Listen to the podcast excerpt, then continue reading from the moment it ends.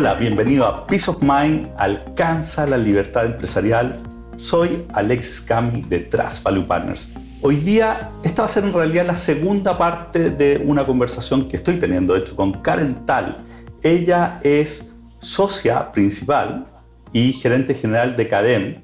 Además de directora de ITES y CARE, de formación es psicóloga y MBA de la Universidad Católica. Y hoy día lo que quiero conversar con ella y contigo, así que aprovecho de dar la bienvenida, es de tu experiencia de ir pasando de ejecutiva a empresaria. Así que cuéntame un poco, parte contándome cómo se forma CADEM y cómo tú llegas a, estar en la posición que está hoy día.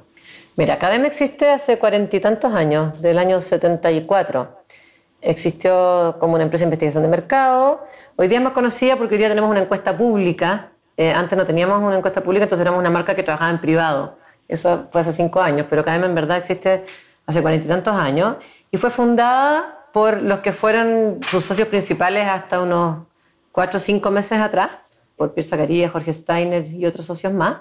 Y yo llegué a CADEM cuando terminé de hacer mi práctica de psicóloga.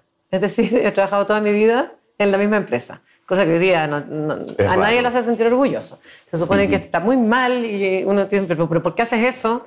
Y yo siempre digo, ¿por qué hago eso? Porque cada vez que me ofrecieron irme, me gustaba más Cadem. Eh, que pasó muchas veces. Eh, hubo muchos momentos en que me hicieron buenas ofertas, que las evalué, y siempre las comparaba y me gustaba más Cadem. Entonces, ¿por qué me voy a ir si me gusta? Digo yo, bueno, que como que la gente le tengo que dar explicaciones porque me gusta trabajar en la misma empresa.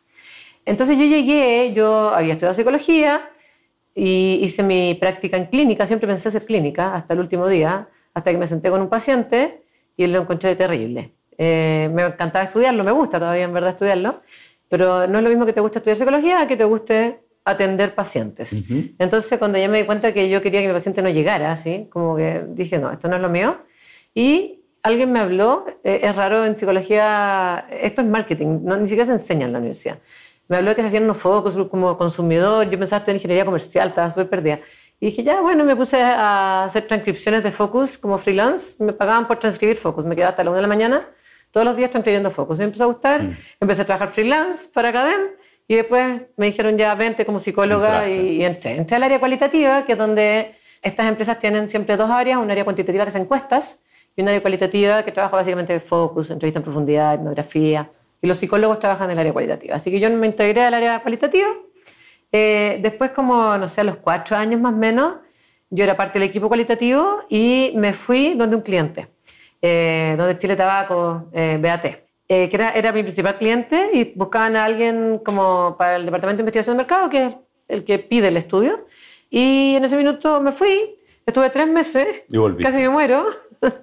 Eh, empresa grande, multinacional, mucha política, mucha pega administrativa. Yo, en vez de hacer el estudio, tenía que pedir el estudio y entregárselo a otro. Eh, estaba aburridísima, casi me muero. El único que quería volver y justo la gerente del área cualitativa formó otra empresa, en ese minuto Millwood Brown, y necesitaba un gerente. Entonces yo me acuerdo que en ese minuto, además, me llamaron para ser gerente de la competencia de Quali también, de cualitativo en Adimark. Fue una decisión bien difícil porque ellos me ofrecían exactamente un 50% más de sueldo. Eh, me acuerdo el monto porque exacto, era un 50% más.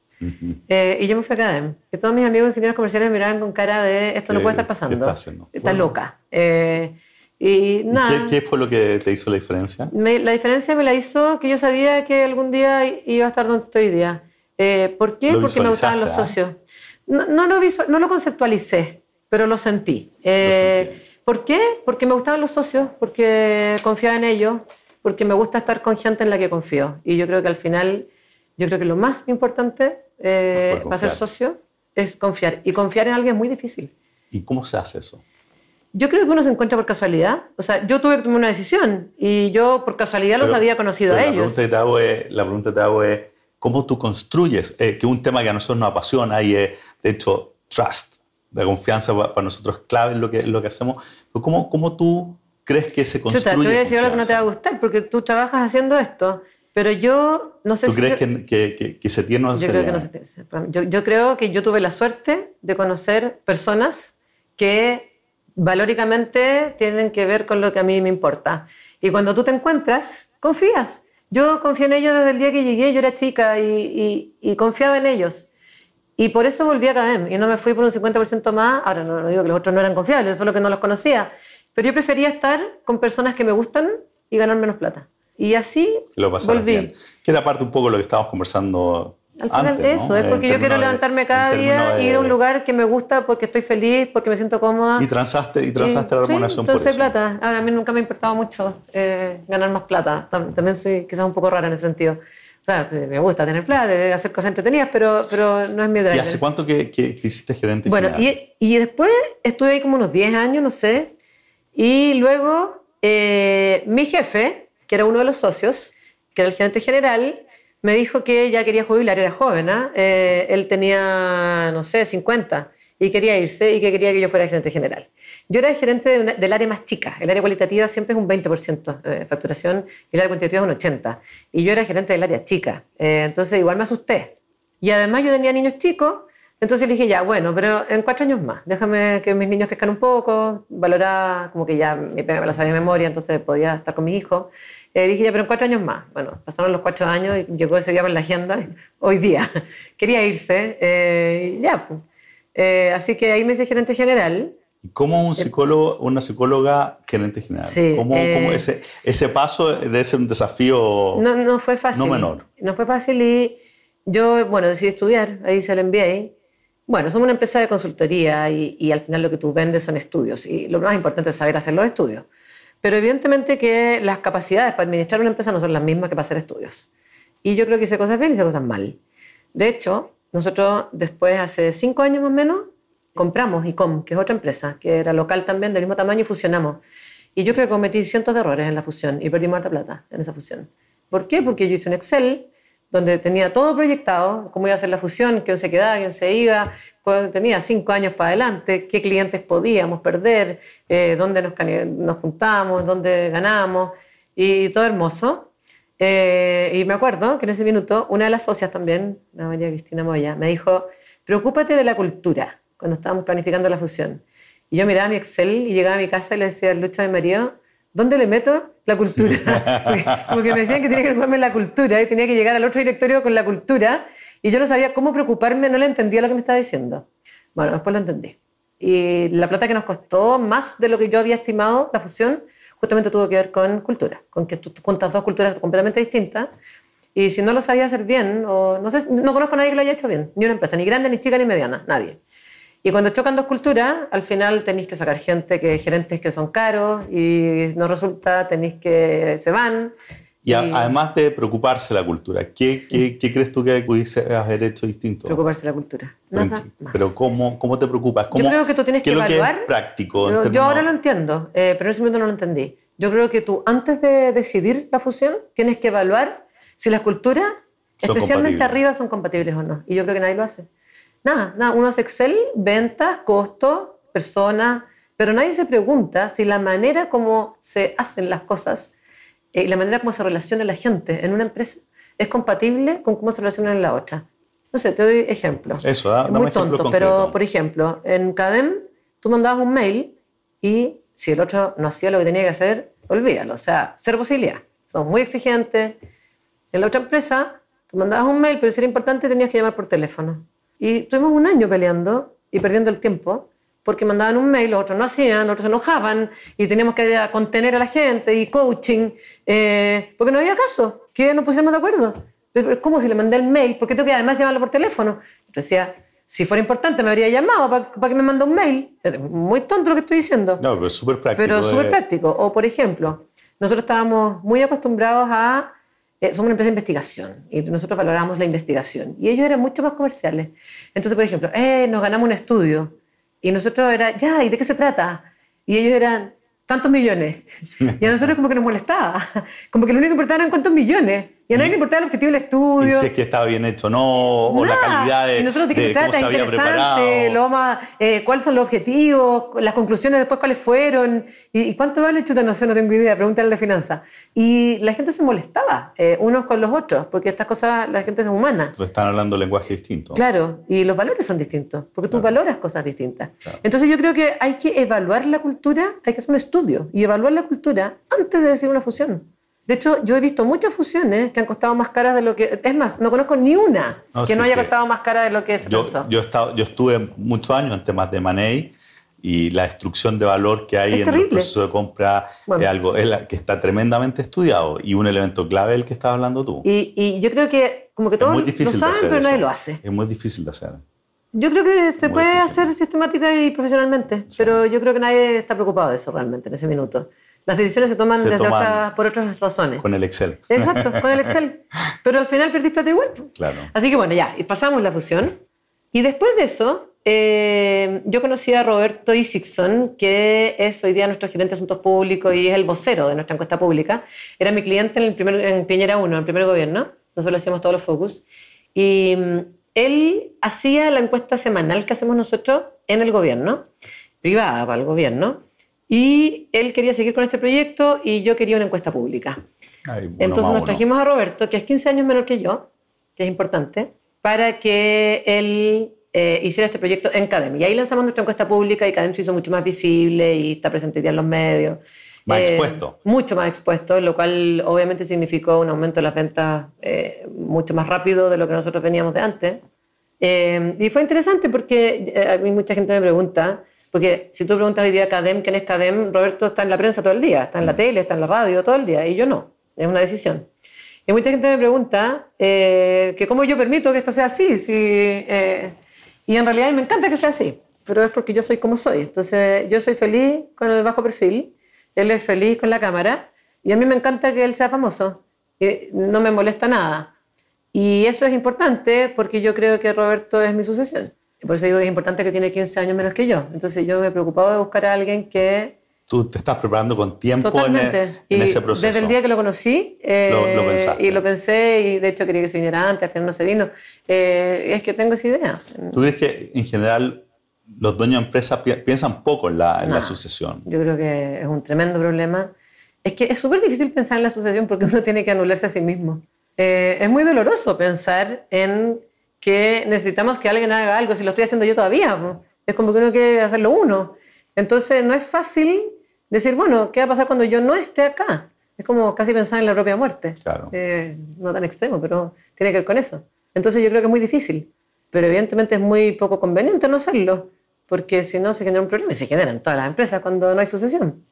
Y dime una cosa, tú pasaste de una colaboradora, una ah, ejecutiva, esa parte, que es muy a gerente general. Yo cuando ya era gerente del área cualitativa, eh, en alguna negociación de que me iba a ir a algún lado, eh, nunca me quise ir realmente, pero también tenía ofertas muy buenas, entonces me fueron dando acciones y ahí me fui quedando y en realidad me fueron traspasando acciones hasta que yo debo haber llegado como un 15% eh, después fui gerente general, me dieron otra, en otra negociación me dieron más acciones, o me las vendieron muy baratas. Y luego, este año, o sea, bueno, el año pasado, en el 2019, lo que empezó a pasar es que ya los socios fundadores que tenían el control, tenían, dos de ellos tenían el 51, tienen ya casi 80 años, están totalmente no en el día a día del negocio, y empezó a pasar que los objetivos de los principales dueños no necesariamente son los objetivos de los socios minoritarios que éramos los gerentes. Porque nosotros queremos invertir, queremos crecer, queremos...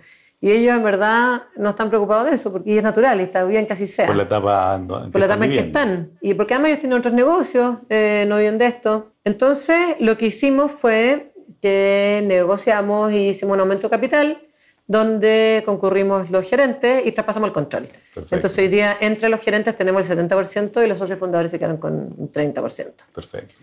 Así que hoy día... ¿Y ellos siguen, me imagino, en el directorio? Ellos, o, están, Lo que también hicimos junto con este aumento de capital fue como profesionalizar un poco el directorio. Entonces nosotros pusimos a tres directores y ellos pusieron a otros dos directores. Ya no son, ellos mismos. Todos directores externos. Todos son directores externos. Quisimos hacerlo así. ¿Y cómo, y cómo funciona? Porque son directores externos. Llevamos dos directorios. Ah. Eh, pues es un desafío cuando tenés que tú tienes que, el que presenta es accionista y el principal, y tiene al otro lado que Y no solo eso, nosotros con esfuerzo les pagamos para que ellos sean nuestros directores, como nuestros jefes. Sí. Eh, ¿Y está funcionando? Eh, bueno, llevamos dos reuniones y no ha sido fácil es situarse en el rol, no ha sido fácil. De hecho, yo justamente ayer teníamos directorio y le decía a Roberto, a mi, a mi socio, Roberto entre paréntesis ya es socio y somos socios casi en el mismo porcentaje. Yo estoy haciendo lo mismo con él que lo que hicieron conmigo.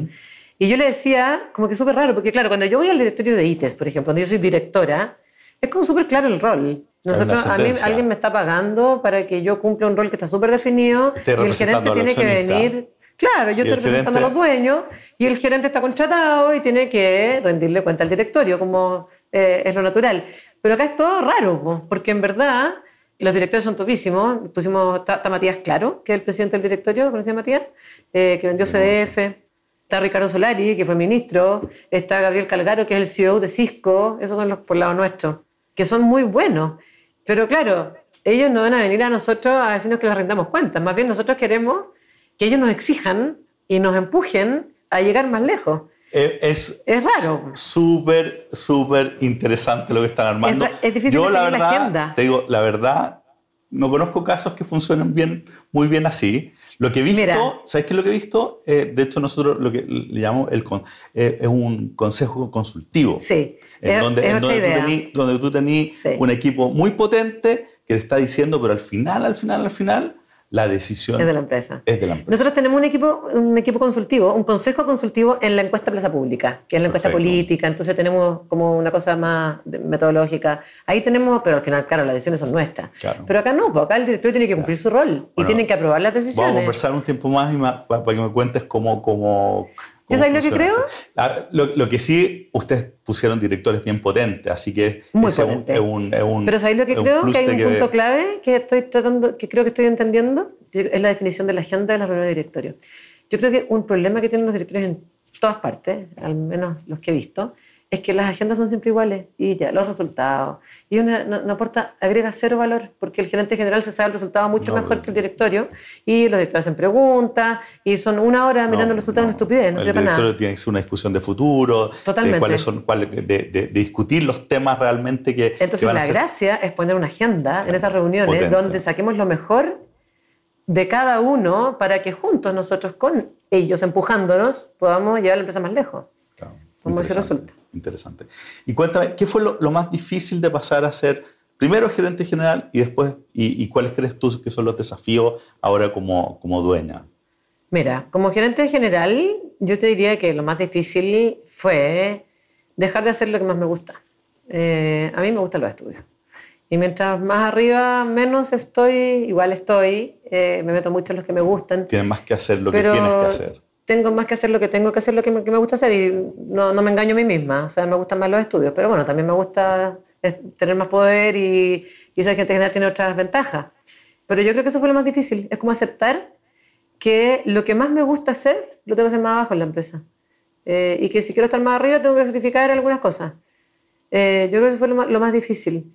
Ahora, lo más difícil de ser empresaria bueno, es sentir que a fin de mes tenéis que pagar sueldo. E, eso es. Antes, si alguna vez me pasó que las empresas, mi empresa no es tan grande y a veces uno tiene un desfase de caja y tiene que pagar sueldo y obviamente que hacemos malabares, pero si no, aló, socio fundador, eh, tengo un problema, porfa, una semana, pásenme la plata y se la devuelvo una semana más. Pero ahora no tengo a quién pedírsela. Eh, somos nosotros. Es como, es como cuando los papás se mueren y eres el más viejo ya y no hay nadie más arriba, eh, tienes que hacerte cargo. nomás, pues, y hay que pagar sueldo todos los meses y, ahora es distinto. Yo creo que ahora llevo cuatro meses, tampoco llevo tanto, pero esa sensación de, de que al final todo depende de nosotros eh, es súper distinta que ser gerente, súper distinta. Y que todas estas familias, no sé, nosotros somos, incluyendo el call center, somos como 170 personas, saben que a fin de mes les va a llegar su sueldo, eh, ahora somos nosotros los que estamos ahí. Nosotros somos los papás. Interesante. ¿Y cómo lo estás viendo en términos de...? Me estresa un poco. Eh, me estresa un poco, pero mira, en la vida laboral he pasado tantas cosas que aquellas cosas que me estresan, eh, aprendo a que se me desestresen. Lo estoy viendo con el estrés correcto, creo, con el estrés necesario, eh, que significa ser responsable. Cuando la empresa ya es tuya, eres el responsable. Karen, y bueno, en el caso de usted, esto es una empresa de servicios, así que naturalmente los que estaban llevando de alguna manera tienen que ser parte de la propiedad. tienen que ser. Pero no se da muy, no es muy común que, empresarios incorporen a colaboradores dentro de la propiedad. ¿Qué, qué, dirías tú de, eso? yo creo que cuando es una empresa de servicios profesionales no podéis no hacerlo. O sea, me parece que si no la cuestión revienta, porque es tan simple como que los gerentes se van a ir y van a hacer otra empresa al lado, igual, y la empresa es los gerentes. ¿Qué es la empresa? Si es una empresa de servicios profesionales, es la persona. Entonces ahí yo creo que no hay opción. No hay opción. Ahora, cuando estamos hablando de empresas productivas o otro tipo de empresa, eh, yo creo que lo que se tiende a hacer, o sea, yo creo que a, los dueños en Chile les cuesta mucho ceder acciones, les cuesta mucho. Eh, y yo creo que es un tremendo error porque te puedes ganar mucho más plata teniendo menos acciones y teniendo ejecutivos comprometidos. ¿Puede ser un tema de confianza, no? Yo creo que hay una cosa psicológica de control, como de es mía. Y esto de que un porcentaje sea de otro, eh, como que me genera... Por en otros países, en Estados Unidos, yo cuando trabajé en Estados Unidos, esto era... Total, o sea, tú lo veis, pero de entrada. Obvio. Pero acá, acá, es muy difícil. mucho. Que yo creo que la sensación es que si tengo más acciones, gano más plata. Claro. Como que estoy cediendo una parte de mis utilidades a otro. estoy enfocado en el porcentaje que te, Claro, entonces estoy cediendo un porcentaje, porcentaje y no, y no el, valor. Y es que es una tontera, porque si puedes ganar más plata, si el otro está más feliz, está más comprometido, le, importa más que nos vaya bien, ganamos todos más plata, así es obvio. Pero claro, hay que, hay que no tenerle miedo al traspaso, a que si nos va a ir a todos mejor, ¿por qué no? Pero yo creo que acá somos muy conservadores. ¿Y cómo, cómo estás haciendo para, para el proceso de contratación, dado que es tan importante la gente? ¿Qué haces tú distinto para elegir las personas correctas en el momento de contratar? ¿Distinto de qué? ¿Cómo lo haces para, que, para no equivocarte? Me equivoco. ¿Te equivocas mucho? no, no mucho, pero no equivocarse nadie. Em, nosotros tenemos en general, eh, en cada área, como tenemos súper claro el, el modelo de negocio y cuál es el perfil que funciona. Ahora sí creo que eh, tenemos súper claro y nos ha ido bien. Y cuando las cosas funcionan bien, seguimos buscando el mismo perfil. Pero sí creo que la cosa se nos ha hecho mucho más difícil desde que existen los millennials. Como que creo que todo lo que nosotros tenemos pensado, nosotros qué hacemos, en general buscamos recién egresados. Eh, y lo formamos full nosotros. Y nos va mucho mejor que con gente que ya tiene experiencia, pero experiencia diferente a cómo nosotros hacemos las cosas. Y eso no funciona y no ha funcionado. Es una cultura que hablábamos en, en la vez pasada. Claro, exactamente. ¿Y, cómo estás trabajando con los millennials? El problema que nos pasa ahora... Ahí de nuevo necesita mucho propósito. Claro, pero además no solo eso. El problema es que yo antes decía, ya, yo contrato a alguien y lo formo, eh, pero me demoraba un tiempo en formarlo y luego venía la producción. Pero ahora no, porque resulta que ahora hasta que lo formé se fue. Entonces hemos tenido que cuestionarnos todo, eh, pensando en que ya no van a ser seis años, van a ser dos. ¿Y, cómo, eh, ¿Y cómo formar entonces? Cómo, ¿Cuánto invertir para, que, para que produzca rápido? Y, y, honestamente no... lo tenemos todo resuelto en todas las áreas. Y es un cuestionamiento que estamos haciéndonos ahora. ¿Cómo invertir y cuánto invertir para que produzca rápido, pero al mismo tiempo produzca bien? Porque nosotros nos diferenciamos por calidad y no por precio. Entonces, eh, no es fácil porque ahora tenéis que invertir muy rápido. Y nadie se forma tan rápido. ¿Tú dirías que es uno de tus principales desafíos? Sí, totalmente. Nuestro y de todas las empresas nosotros los viejos nos quejamos de que los jóvenes no son leales y la lealtad no es una dimensión relevante en la relación con una empresa para estas generaciones. Entonces tenemos que cambiar, simplemente. Y esto tiene que ver con dar mucho más propósito, por ejemplo. Yo creo que tiene que ver con más propósito. Eh, ¿Cuál es el propósito que además de todo esto? Es conectar. Es conectar a la gente, a los consumidores, a los ciudadanos, con las personas que toman decisiones. Eh, que toman decisiones en políticas públicas, en empresas, en marcas, en, lo que sea. Hoy día, en la crisis, eh, que yo creo que hay una profunda desconexión de la élite con la gente, nuestro propósito se ha hecho tremendamente claro para nosotros y visible. Eh, yo me he dedicado a escuchar consumidores, a escuchar personas y luego ir a directorios y tratar de explicar lo que está pasando. Eso es nuestro propósito, es conectar. Ahora, yo creo que esto del propósito y los millennials, yo tengo mis dudas. Em, ¿En qué sentido? Mira, yo creo que por un lado es cierto que los millennials prefieren empresas que tienen propósito, de todas maneras. Eh, ellos quieren estar felices, quieren levantarse en la mañana y ir a hacer algo que los haga felices. Pero tengo mis dudas eh, también porque por otro lado, creo que los millennials lo que quieren es ir a una empresa donde lo paso bien, donde me pagan bien para poder yo hacer aquellas cosas que me gusta hacer en la vida en otro horario. O sea que, Hay una que- contradicción. que el trabajo no es... No, no, no, ellos, no, ellos trabajan para vivir y no viven para trabajar. Entonces hay que tener cuidado con cómo entender esto de que es importante el propósito para las millennials, porque también es cierto que los millennials lo que quieren es tiempo libre. Es, o sea, de hecho les da lo mismo asiático. sacrificar carrera, sean un sudeste asiático, eh, y no están preocupados de que después voy a seguir mi carrera. Eh, ellos quieren juntar plata, pasarlo bien trabajando, estar en una empresa que les gusta lo que hace, pero no para que ese sea el fin, sino que para que el fin sea en otro lado. Porque el trabajo no sea parte del fin. Eh, Exactamente, yo creo que el trabajo es un Eso- medio. eso es súper importante. Es súper- y nosotros lo hemos estudiado mucho y es así. Lo- los jóvenes te dicen que el trabajo es un medio para vivir. Y Entonces- los viejos te dicen que vivir es un, eh, es un fin también. O sea, que trabajar es un fin. Entonces, en ese, en ese sentido, quizás la forma va más por el camino de flexibilidad. Totalmente. de- de- Totalmente. o sea, no, no tanto... Yo creo que el propósito ayuda, porque para que la persona lo pase bien trabajando, tiene que gustarle lo que la empresa hace. De todas maneras, y es importante, y creo que hay que tenerlo. Eh, pero creo que es mucho más importante eh, para retener talento en esta generación, flexibilidad. eh, no sé, mi- tengo una sobrina que está haciendo la práctica en una empresa gringa de ella es ingeniero en computación y es un extremo esta empresa, me encanta. Tienen Play, pero de todas las marcas, o sea, Switch, Play, una sala. Juegan todo lo que quieren, a nadie le importa. Son todos secos. Eh, ella tenía que terminar su un proyecto que le pasaron de su práctica el 29 de enero, ya lo terminó el 1 de enero. Mm. Eh, porque claro, están tan motivados y son tan buenos, pero bueno, tienen esto, tienen otra sala con yogur, fruta y les van preguntando cada semana qué cosas no hay. Luego, las vacaciones son indefinidas. Son indefinidas, cada uno se toma las que quiere. Súper pronto. Muchas gracias, Karen.